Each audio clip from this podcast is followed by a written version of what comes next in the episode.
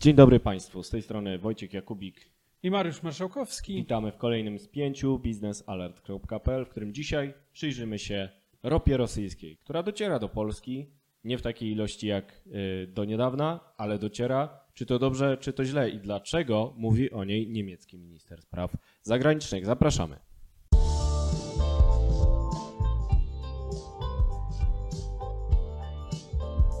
Zapraszamy na spięcie biznesalert.pl. Energetyka to dziedzina, w której nie brakuje spięć.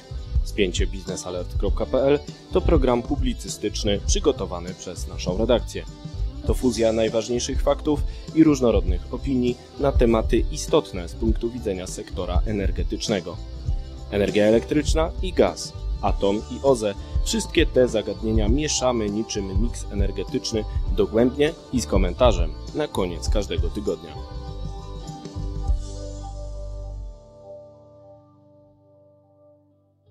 Zacznijmy może od wypowiedzi ministra spraw zagranicznych Heiko Massa, oczywiście ministra spraw zagranicznych Niemiec, który w dyskusji o Nord Stream 2 nagle zaczął mówić o ropie i to prawdopodobnie tej, która z Rosji dociera do Polski. Otóż pan minister spraw zagranicznych Niemiec Heiko Maas y, komentował współpracę przy projekcie Nord Stream 2. Niemcy bronią tego projektu. Jego zdaniem słusznie, ponieważ jest to jeden z mostów łączących Niemcy, Rosję, Zachód i Rosję żeby ta Rosja nie wpadła e, w objęcia Chin, żeby jeszcze e, były jakieś pola e, czy też kanały komunikacyjne z Rosją, no bo jak zaprzestaniemy w ogóle komunikacji z Rosją, no to będzie mhm. jeszcze gorzej niż jest. No i ja bym powiedział, że idea takiego cywilizowania Rosji poprzez różne projekty gospodarcze jak Nord Stream 2 umarła na Krymie w 2014 roku. Nie wiem, jakie jest twoje zdanie. No tak, zdecydowanie. To znaczy, ja w ogóle podchodząc do tego tematu sprowadzania ropy, czy to, co powiedziałeś e, odnośnie Niemiec i podejścia niemieckiego, które polega na tym, że zresztą to nie tylko niemieckie, bo ostatnio też e, kanclerz Austrii to samo powiedział. E, o, Austrii też broniącej Nord Dokładnie, tak. I jakby korem tej narracji jest utrzymywanie relacji czy kanałów dyskusji z Rosją. I zawsze pojawia się ten przykład, że w czasach sowieckich, Związku Sowieckiego, istnienia Związku Sowieckiego, zimnej wojny, e, energetyka stanowiła pomost pomiędzy Zachodem a Wschodem. No, rzeczywiście tak było, bo faktycznie e, relacje biznesowe pomiędzy RFN a Związkiem Sowieckim utrzymywały się w głównej mierze właśnie na energetyce. Na ropociągu Przyjaźń, na, e, na gazociągu Braterstwo, E, który zresztą już wtedy omijał Polskę, jak się zobaczy budowę gazociągu tak, Braterstwo, który szedł tak przez e, ukraińską socjalistyczną mhm. tak, Republikę Czechosłowacji i wchodził na teren NRD ówczesnej. Także ta współpraca faktycznie była od jeszcze właśnie głębokich czasów Związku Sowieckiego.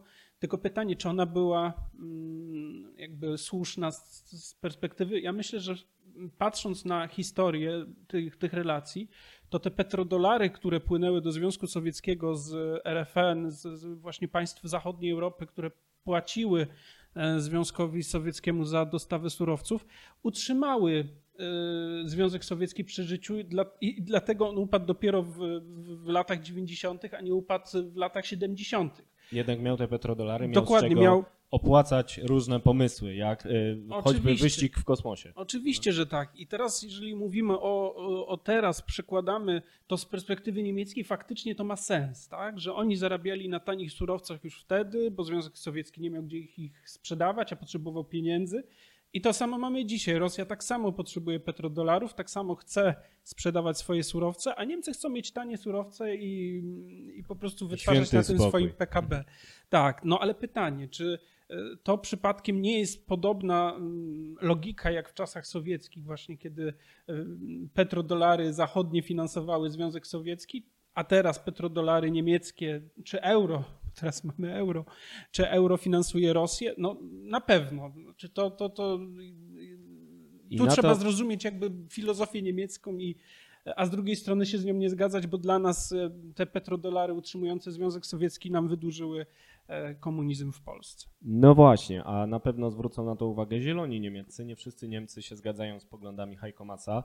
E, w obronie honoru Niemiec występują zieloni, którzy pewnie nie zgodzą się z Polską w wielu innych sprawach, na przykład w sprawie projektu jądrowego, który krytykują, ale akurat w sprawie Nord Stream 2 patrzą podobnie i mówią, że y, Niemcy angażując się w projekty jak Nord Stream 2 wysyłają właśnie petrodolary e, do Rosji, fundując reżim Putina, który potem zamyka na przykład Aleksieja Nawalnego. Jest to temat bardzo ważny dla opinii publicznej w Niemczech, która jest wrażliwa na łamanie e, praw człowieka. E, Nie rozstrzygniemy tej dyskusji, na pewno ona się będzie toczyć, ale Heiko Maas poruszył w swej przemowie w Bundestagu, do której cały czas się odnosimy, też wątek importu e, ropy rosyjskiej. No bo faktycznie jest tak, że Europa sprowadza nie tylko gaz z Rosji, ale także ropę.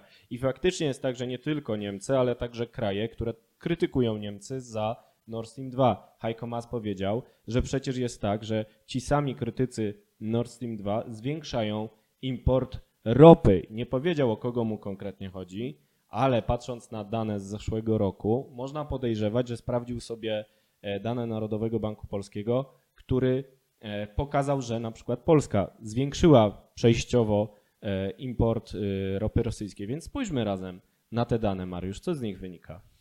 Tak, faktycznie w drugim kwartale mm, 2020 roku doszło do zwiększenia dostaw ropy rosyjskiej na, mm, do Polski. E, To nie były jakieś wielkie ilości, patrząc na, na, na globalną skalę, no bo też trzeba pamiętać, że to był czas, kiedy cena ropy była bardzo niska, więc opłacało się ją firmom kupować, żeby po prostu ją magazynować i potem ewentualnie sprzedać czy przerabiać, kiedy czas będzie taki jak dzisiaj, czyli mamy ropę pod, pod 60 dolarów za baryłkę. Czyli faktycznie to był czynnik ekonomiczny, który wpłynął na zwiększenie zakupów ropy e, w Rosji. Drugim elementem było to, że Arabia Saudyjska dosyć szybko wprowadziła elementy mm, bilansujące rynek, czyli po prostu zaczęła mniej tej ropy dostarczać na rynek.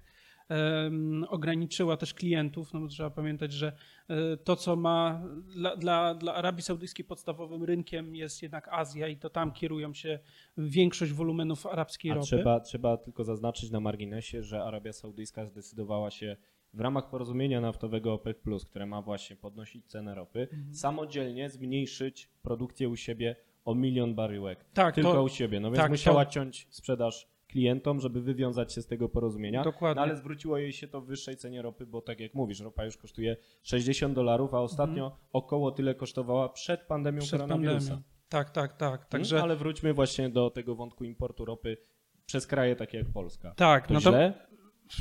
Heiko znaczy, ma rację?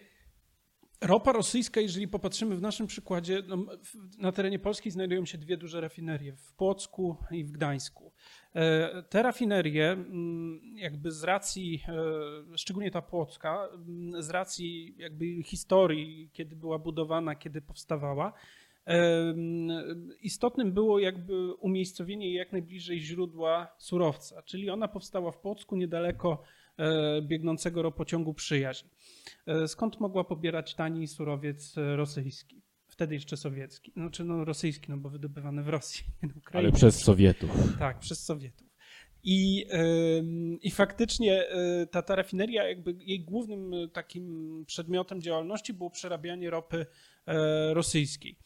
Teraz, e, owszem, poprzez e, ropociąg pomorski, czyli ten ropociąg, który biegnie z Płocka do, do, do Gdańska, do naftoportu, mo, może ta rafineria bez problemów sprowadzać surowiec z dowolnych kierunków i to też się dzieje, bo w 2018 roku 30% czy ponad 30% ropy e, przerabianej w Płocku była już ropą nierosyjską. Czyli Ale nie może być 100% ropy nierosyjskiej. po pierwsze, po pierwsze, kwestia jest tego, że ropa rosyjska faktycznie ma właściwości takie, jeżeli chodzi o przerób, który nadaje się do, do, do tych cięższych frakcji, czyli na przykład do oleju opałowego czy oleju napędowego, którego u nas Irańska brakuje. też by się nadała, ale akurat nie najlepszy No politycznie, na tak, politycznie, politycznie jest trudny. E, Więc chodzi o też zas- zasiarczenie tej ropy, czyli, czyli jej kwasowość i, i, i słodkość. To już w ogóle możemy Zawsze na, się na jakiś zastanawiam, czy ci eksperci próbują tej ropy i mówią, że jest gorzka, słodka, kwaśna. Nie, nie, raczej, raczej nie próbują, no chyba, że Ktoś bardzo Może chciał. są takie przypadki. Może tak. A potem ropa zanieczyszczona płynie z Rosji, Dokładnie. ktoś tam, nie wiem, coś Ktoś spróbował. Natomiast jeszcze mm, drugim elementem istotnym poza tą logistyką dostaw e, surowca do rafinerii jest to, że no jest coś takiego jak dyferencjał, czyli cena ropa naftowa jest e, ustalana cena według e, benchmarku Brent, czyli tego, tej ropy wydobywanej w, na Morzu Północnym, bo nie tylko Norwegia, ale też Wielka Brytania, Holandia. E, Natomiast ropa Urals, która jest mm, jakby mierzona czy, czy, czy handlowana też na, w, w Rotterdamie na ARA, y, jest z nią skorelowana. Czyli ten dyferencjał to jest różnica. Urals z reguły jest tańszy od Brent, natomiast wartości, właściwości ma bardzo, bardzo podobne. Więc polskie rafinerie przerabiając ropę rosyjską, sprowadzając głównie ropę rosyjską, a sprzedając swój, swój produkt nawet gdzieś na zachodzie, mają tą, tą przewagę tego dolara, dwóch, w zależności od czasu, czy trzech. Tak jak Białorusini. Z Białorusią jest inaczej, bo Białoruś jeszcze poza tym, że faktycznie też korzysta na dyferencjale, to jeszcze drugim ważniejszym aspektem w perspektywie białoruskiej e, przerobu ropy jest to, że Białoruś pozyskuje ropę bez cła, czyli e, Orlen czy, Taryfa czy ulgowa. Tak, Lotos, kiedy kupuje ropę rosyjską, musi w tej cenie uwzględnić to, że będzie musiał zapłacić cło, mm, które trafia bezpośrednio do budżetu rosyjskiego, natomiast Białoruś z tego cła jest zwolniona, więc tu jest trochę, to, w tym jest nieco Okej, różnica. ale Heiko Maas, nasz kochany minister spraw zagranicznych Niemiec, Czy powie nam, kochany to... że... E, tak sobie żartuje, bo mnie denerwuje za tym Nord Stream 2 oczywiście, ale on będzie mówił, że no dobrze, no to Polacy zwiększają te zakupy ropy rosyjskiej, bo im się opłaca, a Niemcy chcą zwiększyć zakupy e, ropy, nie, gazu, gazu przez Nord Stream 2, bo też im się opłaca. No ale mają przecież y, dostawy przez Ukrainę, można im odpowiedzieć, mogą od jutra zwiększyć sobie dostawy właśnie tamtym szlakiem. No Mhm. i toczy się ta dyskusja e, nieprzerwanie. Wymieniamy się tutaj kuksańcami. kuksańcami. Minister e, spraw zagranicznych mówi jedno, odpowiada mu e, niejako e, Mateusz Morawiecki, premier Rzeczpospolitej, który mówi, że no, Nord Stream 2 to problem ekonomiczny, problem polityczny, trzeba go e, przestać budować. Nie zgadzają się tu panowie, nie będą się zgadzać dalej, ale wróćmy do ropy, bo w międzyczasie pojawiła się jeszcze jedna informacja, która świadczy o tym, że to nie jest taka sielanka, że Polacy kupują coraz więcej ropy, bo jednak nie podpisali nowych umów z Rosnieftem, jednym z dostawców rosyjskich. E, i tej umowy nie ma w przypadku Orlenu e, od początku lutego i Orlen nie odbiera ropy rosyjskiej. Od E, Rosnieftu. Tak, nie odbiera od Rosnieftu. Rosnieft e, odpowiada oczywiście za większość dostaw ropy mm, na, na rynek polski. Mm, Poza tym jest jeszcze Tatniew, Baszniew, Surgutnieft, e, Gaz. e, Także jest tych kilka firm. No, Są Łuko- traderzy, którzy biorą jeszcze- ropę rosyjską tak, tak, tak, tak. Więc jakby mm, Rosnieft faktycznie skończył z dniem 31 stycznia skończyła się długoterminowa mm, umowa Orlenu właśnie z Rosnieftem na dostawę ropy, a wcześniej pod koniec grudnia ubiegłego roku taka umowa skończyła się Lotosowi. No, o ile Orlen informował ostatnio mm, że pracuje nad przedłużeniem, to znaczy podpisaniem nowej umowy, E, O tyle cisza jest, jeżeli chodzi o Lotos. W zasadzie nie mówi się o Zajęci fuzją. Pewnie zajęci fuzją, albo mają inne elementy. Zresztą e, Lotos ma trochę inną strukturę, jest bliżej naftoportu, więc może trochę inaczej korzystać. Natomiast co to oznacza dla, dla nas jako konsumentów? No bo to jest przecież mm, chyba najważniejsze pytanie. E, No w zasadzie nic nie znaczy. Po pierwsze, zapasy ropy ym, są na tyle duże, czy możliwości składowania ropy w Polsce są na tyle duże, że jeżeli chodzi o dostawy, ym, to nie ma zagrożenia dla, dla braku paliwa. To jest raz. Drugi element to jest, mamy dostawców spoza Rosji, Arabia Saudyjska, mamy ym, Norwegię, e, Stany Zjednoczone, państwa afrykańskie, które, z których też y, kupujemy jakieś partie e, surowca. E, A trzeci element, no to co powiedzieliśmy na początku, Rosnieft nie jest jedyną firmą rosyjską, która dostarcza ropę, czyli z Rosnieftem faktycznie może mm, nie być na razie przedłużona umowa, chociaż myślę, że się, prze, myślę, że się się tak, do, do, dogadają E, się. Daniel Obajtek, prezes PKN Orlen mówił o zaawansowanych, intensywnych rozmowach na ten temat. Tak. Pewnie czegoś się dowiemy niebawem. Tak, no te temat. rozmowy na pewno są zaawansowane, bo pewnie są dwa elementy. Po pierwsze, y, wysokość y, ceny tego surowca, za jaki chcemy ten, y, tą, tą ropę kupować. To jest pierwszy element. A drugi element to jest y, wielkość y, czy, czy wolumen tych dostaw y, i ewentualnie czas trwania takiego kontraktu. Ile tego potrzebujemy, bo chcemy coraz więcej brać z innych kierunków. Tak. E, A do tego jeszcze można dorzucić przecież spóro zanieczyszczoną ropę. No tak, to jest, to jest trochę taki. Dalej nam nie oddali pieniędzy. dalej nie oddali pieniędzy i tak no, jest cisza, w, jeżeli chodzi o negocjacje, bo tu najpierw Kazachowie otrzymali rekompensaty, otrzymali rekompensaty Węgrzy, y, teraz y, pierwszą, pierwszą partię rekompensaty otrzymał Bielne Tachim z Białorusi. A my nie. Mm, Total bodajże otrzymał, no w zasadzie został tylko Szwed Rosnieftu w Niemczech i, e, i, i, no i polskie rafinerie. No, przynajmniej, no myślę, że jakby dostały to, to, to, te rekompensaty, to szybko by, e, byśmy się to dowiedzieli kilka o tym. złotych do przodu na pewno. No tak, tak, tak, Więc no zdecydowanie nie jest- w milionach. Nie jest tak kolorowo w tych relacjach naftowych e, z Rosją. Warto wspomnieć o tym, że ropociąg pomorski ma być rozbudowany. Nie słyszymy dużo na temat tej inwestycji, bo ona się wydaje mało romantyczna, Mhm. ale chodzi o to, żeby e, z większą intensywnością wymieniać ropę między e, obie, obydwoma rafineriami polskimi, między Płockiem a Gdańskiem i w międzyczasie, w tym samym momencie na przykład słać część ropy na północ i odbierać na południe e, jak najwięcej ropy e, nierosyjskiej. Póki co mamy też ograniczenie infrastrukturalne, które nie pozwala maksymalizować ropy nierosyjskiej, no bo jest tak, że jak płynie ropa na północ w tym momencie z Płocka, to nie może płynąć na południe z Gdańska.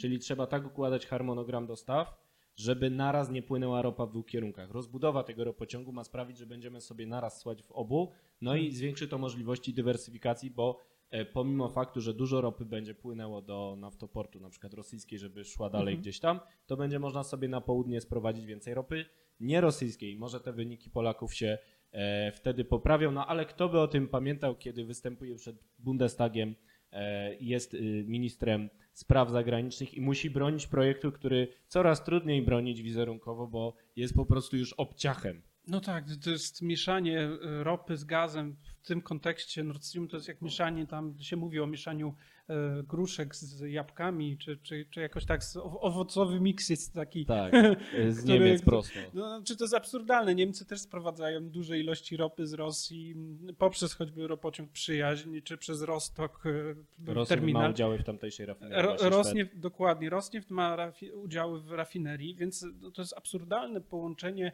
e, ropy naftowej w, w przypadku e, Polski, która faktycznie e, sprowadza tą ropę z Rosji, ale e, ta ropa, jeżeli przestanie płynąć z Rosji, to jest w każdym momencie możliwość za, zamienienia jakby tego, tego elementu. Poza tym to w żaden sposób nie wpływa na, na geopolitykę regionalną. Znaczy to, że ropa płynie, to każdemu się o to opłaca, Rosjanie chcą sprzedawać, e, Polacy chcą przerabiać, Niemcy chcą przerabiać i tak dalej. Natomiast gaz, jest już gaz jest czysto, bajką. tak, jest czysto projektem politycznym wymierzonym konkretnie w dane państwo czy, czy grupę państw i, i tyle. I tyle. Proszę Państwa, dzisiaj to też e, tyle. Będziemy oczywiście śledzić rozwój wypadków. Trzymamy kciuki za rozmowy z Rosjanami. Czas oddać pieniądze, kochani bracia Moskale. Czas oddać. Dokładnie. I czas zakończyć spięcie biznesalert.pl. Dziękujemy bardzo i zapraszamy za tydzień.